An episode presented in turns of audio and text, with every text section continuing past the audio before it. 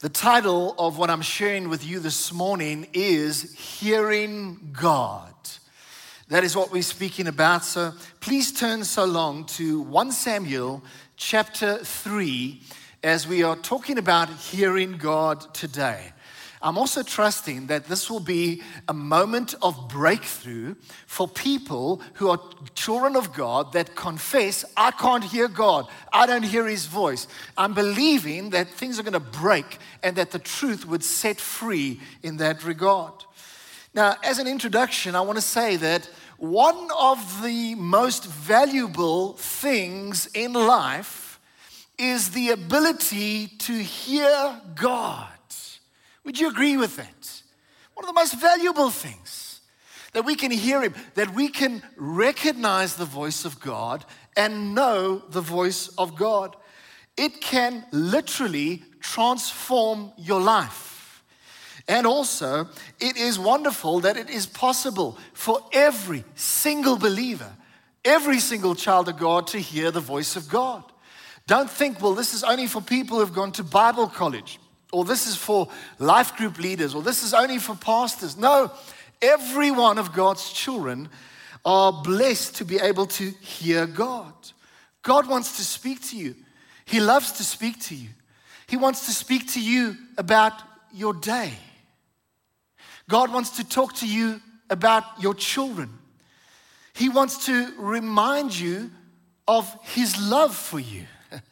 As you're going through the day, do you know that God wants to talk to you about your decisions? He wants to help you make decisions, the little ones and the big ones. He wants to be involved. God wants to give you wisdom and creative ideas because God's thoughts are better than our thoughts. And as you run in your company, God wants to give you wisdom, which is way above your own wisdom. He wants to speak and help you succeed. God wants to give you creative thoughts. God wants to remind you not to fear.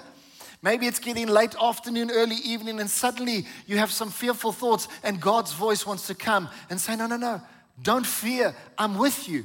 Do not fear, I'm with you. God wants to reassure you of His presence. And so let's look at a story in God's Word. And it's the story of God speaking to a young boy by the name of Samuel. This is the, the same Samuel that went on to be a great uh, uh, priest of God, a high priest, uh, and a prophet of God.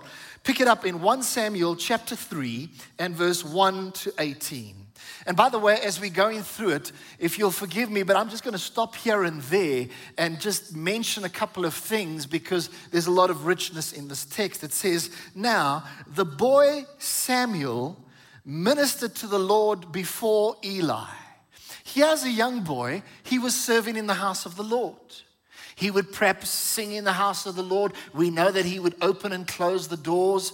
Perhaps he was also helping to clean. He would light candles and lamps and so on. And also, specifically, he was attending to Eli as the high priest. Isn't it wonderful for a young boy to be serving in the house of the Lord? It's lovely. It says, and the word of the Lord was rare in those days. There was no widespread revelation. And it came to pass at that time, while Eli was lying down in his place, and when his eyes had begun to grow dim so that he could not see, and before the lamp of God went out in the tabernacle of the Lord where the ark of God was, and while Samuel was lying down, that the Lord called Samuel. Before we carry on, I want to mention one or two things here. It's interesting that it says of Eli, this uh, priest, the high priest of God that was getting older, that his eyes began to be dim and he could not see. I would suggest that there was also a spiritual dimension to that because perhaps he had not continued to actively look for the purposes of God in, in, as in earlier years. And so prophetic vision was beginning to wane in the nation at that point in time because the high priest was not really doing what he was supposed to do. It also says, before the lamp of God went out uh, in the tabernacle uh, of the Lord where the ark was. And in terms of that, what would happen is when it got closer to nighttime, they would light lamps and candles in the tabernacle or the temple. And these would burn right throughout the night until morning. Some of them might go out before it actually reaches to, to the dawn of the day and some of them would still be burning and then they would be blown out. And so this was uh, interesting context as you just imagine. That must have been a beautiful tabernacle and a real sense of the holiness of God in that place. And it says, and before the lamp of the God uh, went out in the tabernacle, it says, and while Samuel was lying down, would you please say lying down? That the Lord called Samuel. Here it is. God called Samuel. And he answered, Here I am. So he ran to Eli and said, Here I am, for you called me. Now, it's interesting because it seems as though there was perhaps an audible voice actually that Samuel heard.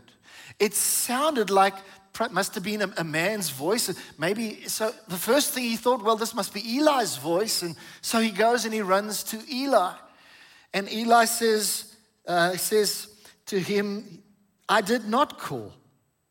So he, uh, so yeah, so he ran to Eli and said, Here I am. He called. And he said, I did not call. Uh, lie down again. And he went and laid down. On to verse 6.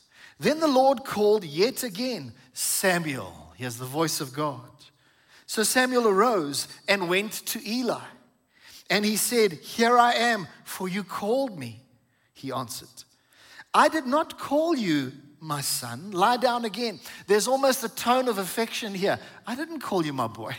I didn't call you my son. Go lie down again. Now, Samuel did not yet know the Lord, nor was the word of the Lord yet revealed to him. Although he was serving in the temple and so on, he had not yet come to know how God speaks and the revelation uh, of God and how it comes. Verse 8 And the Lord called Samuel again the third time. So he arose and went to Eli and said, Here I am, for you did call me. Then Eli perceived. I find that interesting. Eli perceived. It's almost as though this uh, high priest had gotten out of the habit of actively hearing and obeying the voice of God.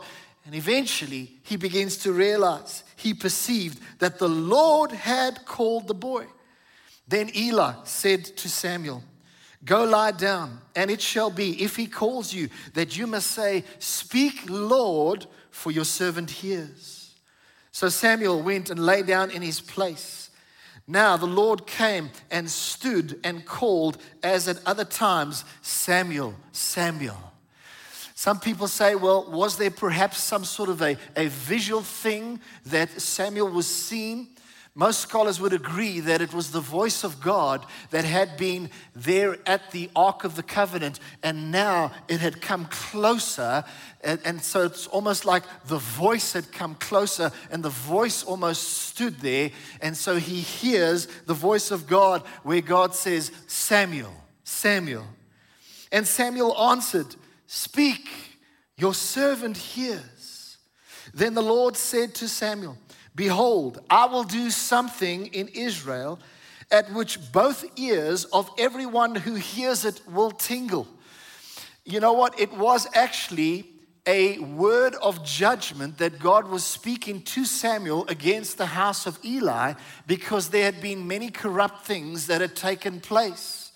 And this word was even one that ultimately would see the ark of God's presence taken and stolen by the enemy and stored at the enemy's camp. That's why it would cause people's ears to tingle. Verse 17 In that day, this is God speaking, I will perform against Eli all that I've spoken to his house from beginning to end.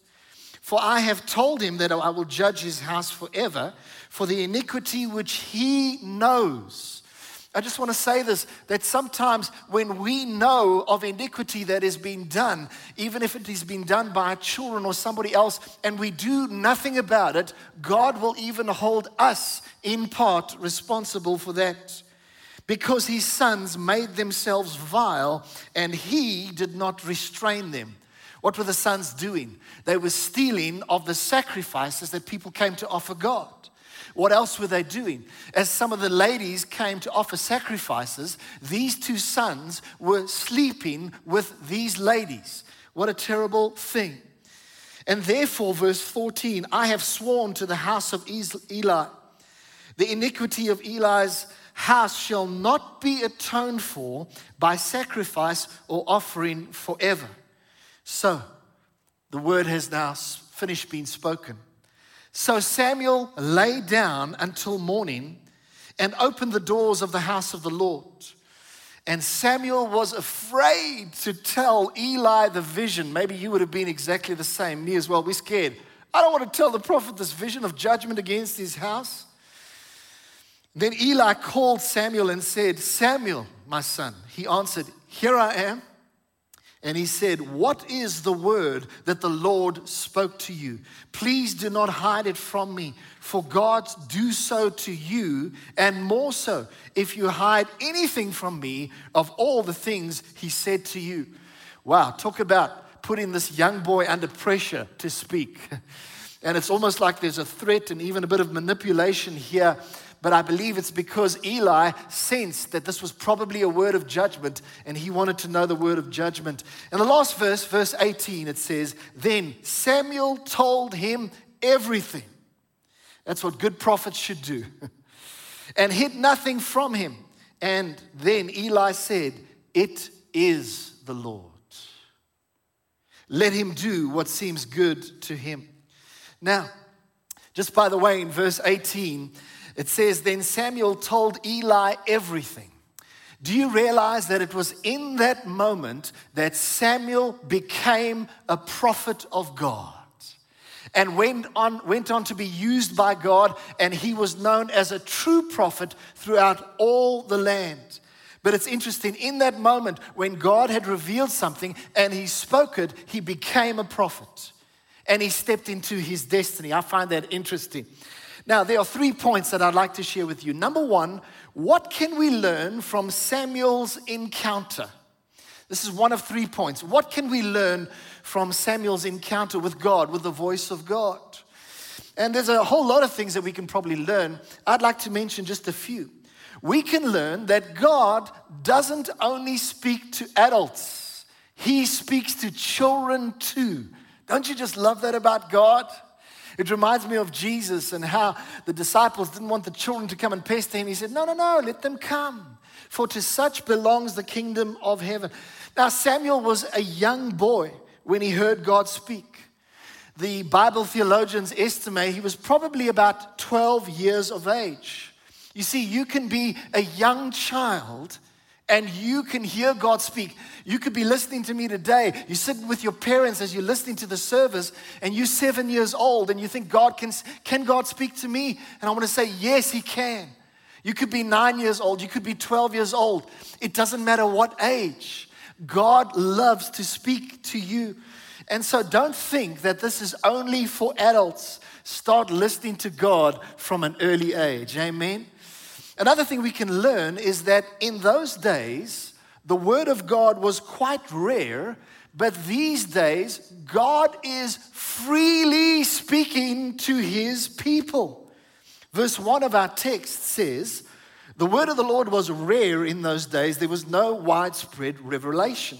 Now, however, these days, under the new covenant, I want to say this that the communication channels are wide open.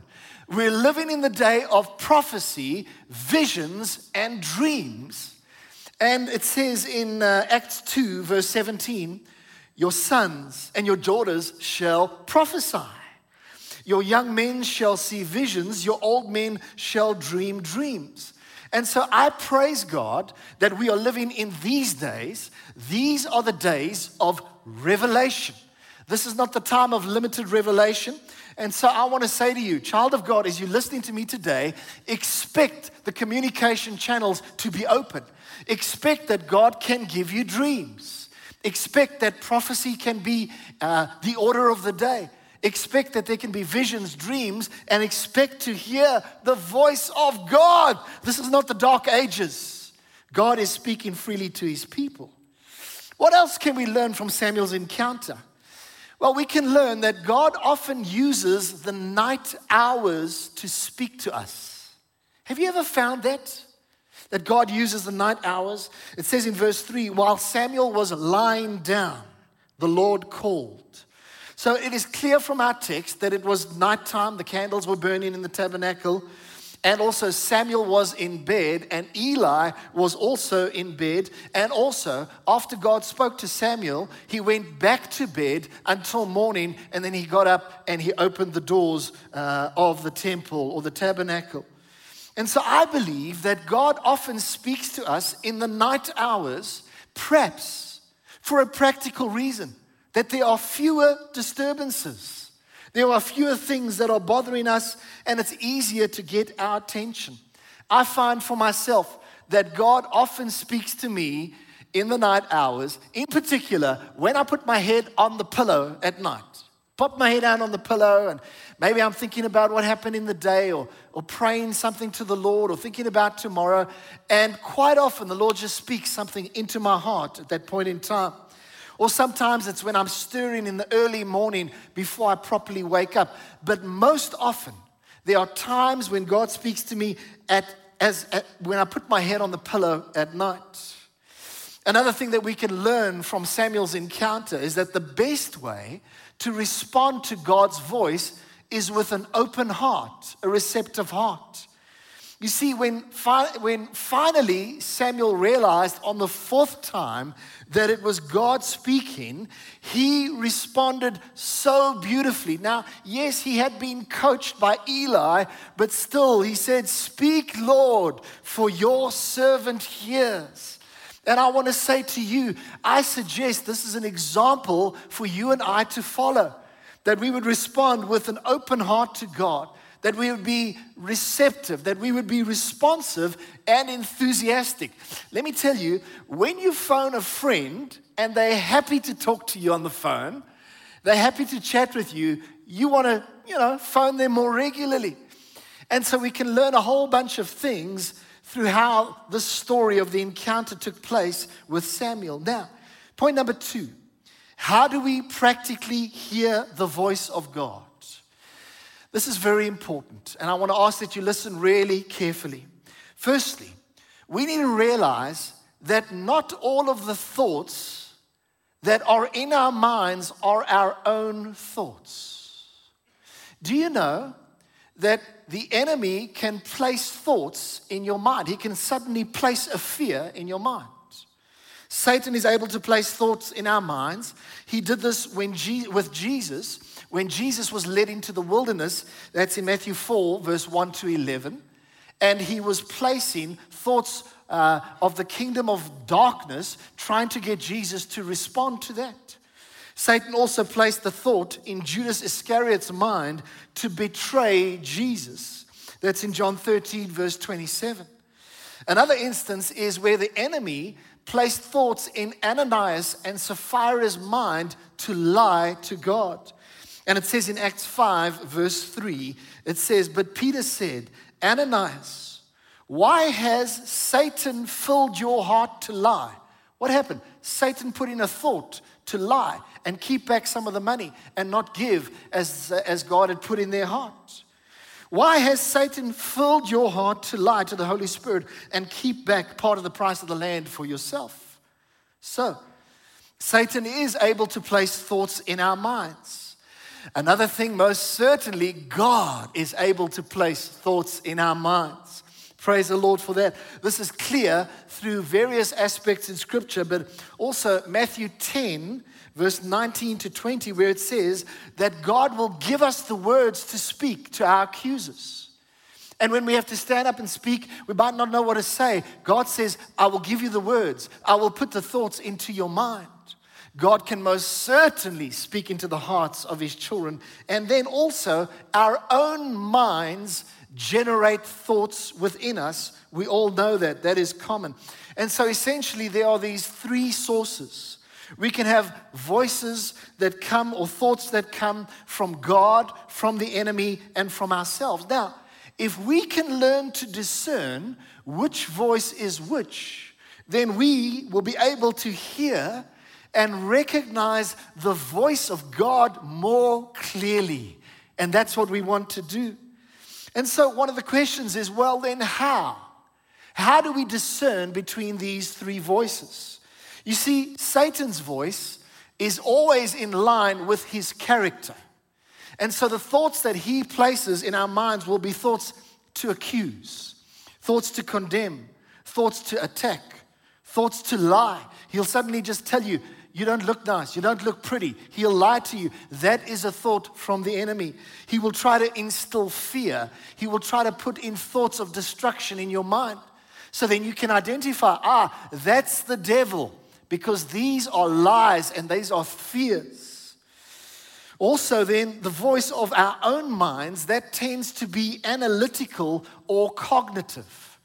And most of the time, we are dealing with thoughts in our own mind of this nature. Just the normal thoughts, the normal train of thoughts, the normal cognitive thoughts.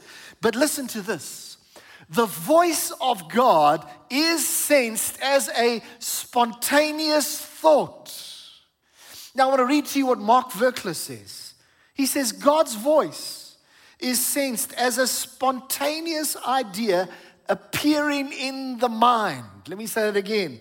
God's voice is sensed as a spontaneous idea appearing in the mind. The key word is spontaneous. Let me also just say this that it doesn't mean that every spontaneous thought is from God. Sometimes maybe you could have a spontaneous thought and you just think, I should pick up some paintbrushes. I should start a paint. You know, spontaneous creative thought. But one thing's for sure as people who have written about understanding the voice of God, have written many different things on how they experience the voice of God, this is clear that the voice of God is sensed as a spontaneous thought. Now, something from my dad's writings, Pastor Ed Roebert, uh, he writes about the voice of God. Listen to this, it's beautiful. He says, Do you remember a time, perhaps when you were driving? When suddenly someone's name popped into your mind and you just knew you were supposed to pray for them. You hadn't been thinking about them at the time. The idea just came out of nowhere. This is the voice of God, a chance idea that intersects your mind, not flowing from the normal meditative process, but simply appearing in the heart this is God's voice, an idea from God lighting upon your heart and being registered in your mind as a spontaneous thought. I really love that. And I want to say to you, some of you that have struggled around hearing the voice of God, I would encourage you to get this message on our website free of charge and listen to it over and over again. And you'll begin to discover that these truths are actually so powerful and so there is this spontaneous thought. Let's say you're driving along and, and you're not thinking about, well, I'm driving here and this road goes there and this road goes there and it ends up at my friend's house and maybe I should pray for my friend. No, it's not the normal train of thought. You're just going along. You're not even in the least bit thinking about your friend. And suddenly, out of the blue, there's just the sense of, I need to pray for them. That is the voice of God speaking to you. The spontaneous thought that just suddenly lights up in your heart and mind. Is anybody getting something out of this? Amen? Now, point number three, the last point. What are some indicators that you've just heard God speak? Because you should sort of assess well, is, is this God? The spontaneous thought that I've just had. Well, one of the things is this. How do you know? What is an indicator that you've just heard God speak? Well, God's voice is usually gentle. I'm going to mention four of these indicators. Gentle. His voice is gentle. It can easily be cut off by our own thoughts. Most times, God is not trying to shout above the noise to get your attention. And that's why it says in Psalm 46, verse 10, it says, Be still and know that I am God. It is important that we get still. And one of the very important things that I want to say to you today is that one of the most common ways in which God speaks to his children is through a still, small voice. It is gentle. And we know that Elijah, he experienced this firsthand. God wanted to speak to Elijah, and uh, God said, Go stand on the mountain. And what happened is, God caused a tremendous wind to pass by, but God wasn't in the wind. He caused an earthquake to pass by. God wasn't in the earthquake. He caused a fire to pass by. God wasn't in the fire. But then came the still, gentle voice, and Elijah recognized God was in the still, gentle voice. But the Lord was not in those dramatic demonstrations. Rather, He was in the still, small voice. And I want to say this to you that sometimes you and I are saying, God, speak through writing on the wall, speak through something dramatic. And at times, God may well do that. But most often, He speaks deep down in your heart and in your spirit, and He leads you and guides you. Another indicator that you've just heard God speak is unusual content. You see, God's voice has unusual content. It is better than our own thoughts. It is different to our own thoughts because God is wiser. He's more merciful. His thoughts are more truthful. God is more discerning and He is more concerned with right motives. You might be thinking about somebody that did you wrong and you're thinking about, I want to get back at them. They said this to my friends about me. I want to get back at them. And suddenly you have this beautiful thought, wiser than your own. And God says, do a kind act to them, buy them lunch or something like that. And you realize God's ways are higher. Isaiah 55, verse 9 says, For as the heavens are higher than the earth, so are my ways higher than your ways, and my thoughts than your thoughts. Another indicator that you've just heard God speak is spiritual reaction. You see, God's voice causes a spiritual reaction within us. When God has said something to you, it quite often is the case that there's a little bit of excitement. You just feel like, wow, God dropped that into my heart. There's an excitement there. And when you sense God speaking, there will often be excitement, or there may be conviction, or there may be amazement, or there may be peace. Because when God speaks, his voice carries power with it. And suddenly you just sense excitement as God has spoken. The other one is that uh, an, an indicator that you just heard God speak is that God's voice carries with it the strength to do it. When God speaks to you, you will discover that faith is released in your heart and you have the strength to do it. And suddenly, God speaks to your heart and speaks to your mind and says, It is time to launch out and buy that thing. God says it's time to launch out and uh, start becoming a life group leader. it's time to launch out and begin that business. But because God's spoken, it carries with it the strength to do it. And so these are four indicators. There could be many more that you've just heard the voice of God. His voice is gentle, it carries unusual content because his thoughts are better than ours. It causes a spiritual reaction of excitement, and also it carries with it strength and faith to do what God has called us to do. And I want to say to you as I'm drawing to a close, folks, that hearing the voice of God is incredibly exciting. This is a wonderful way in which to live in communion and in fellowship with God. And so I want to appeal to you would you please get hungry for God? Would you please get hungry for the voice of the Lord? Maybe you have stopped in the last nine months actively hearing from God and you're not giving attention to that. I want to ask you would you get hungry for the voice of God? Ask Him to speak, expect to hear His voice. Incline your ear to him and you watch what God will do. Because as many as are led by the Spirit of God, they are the sons of God. This is the life God calls us to a life of hearing Him and responding to what He is initiating. Would you please stand with me? Those in the house, would you stand with me? And I feel to end off in this brief moment before we continue on in worship, I feel to end off with the words of Samuel. What are the words? Speak, Lord, for your servant hears. And I want to ask that we say that out aloud in the house together. Those words, speak, Lord, your, for your servant hears. That we're going to say that three times together, and then I will close in prayer. Here we go. Speak, Lord, for your servant hears. And again, speak, Lord, for your servant hears. One more time. Speak, Lord, for your servant hears. And so, God, we are serious about tuning into your voice. Holy Spirit, you speak to us. Father, Jesus, you speak to us. And as your children, we are making it known today that we want to say, Yes, Lord, to hearing your voice. And I thank you that you love to speak to us. So I speak against any blockages in people's spiritual hearts and ears, and I say, Be gone in the name of Jesus. Ears be opened. And I thank you that in the rest of this day, in the week ahead, we will hear the voice of the Lord. Amen and amen. So we thank you, Lord. Thank you for what you're doing here this morning. Thank you that faith is arising in our hearts.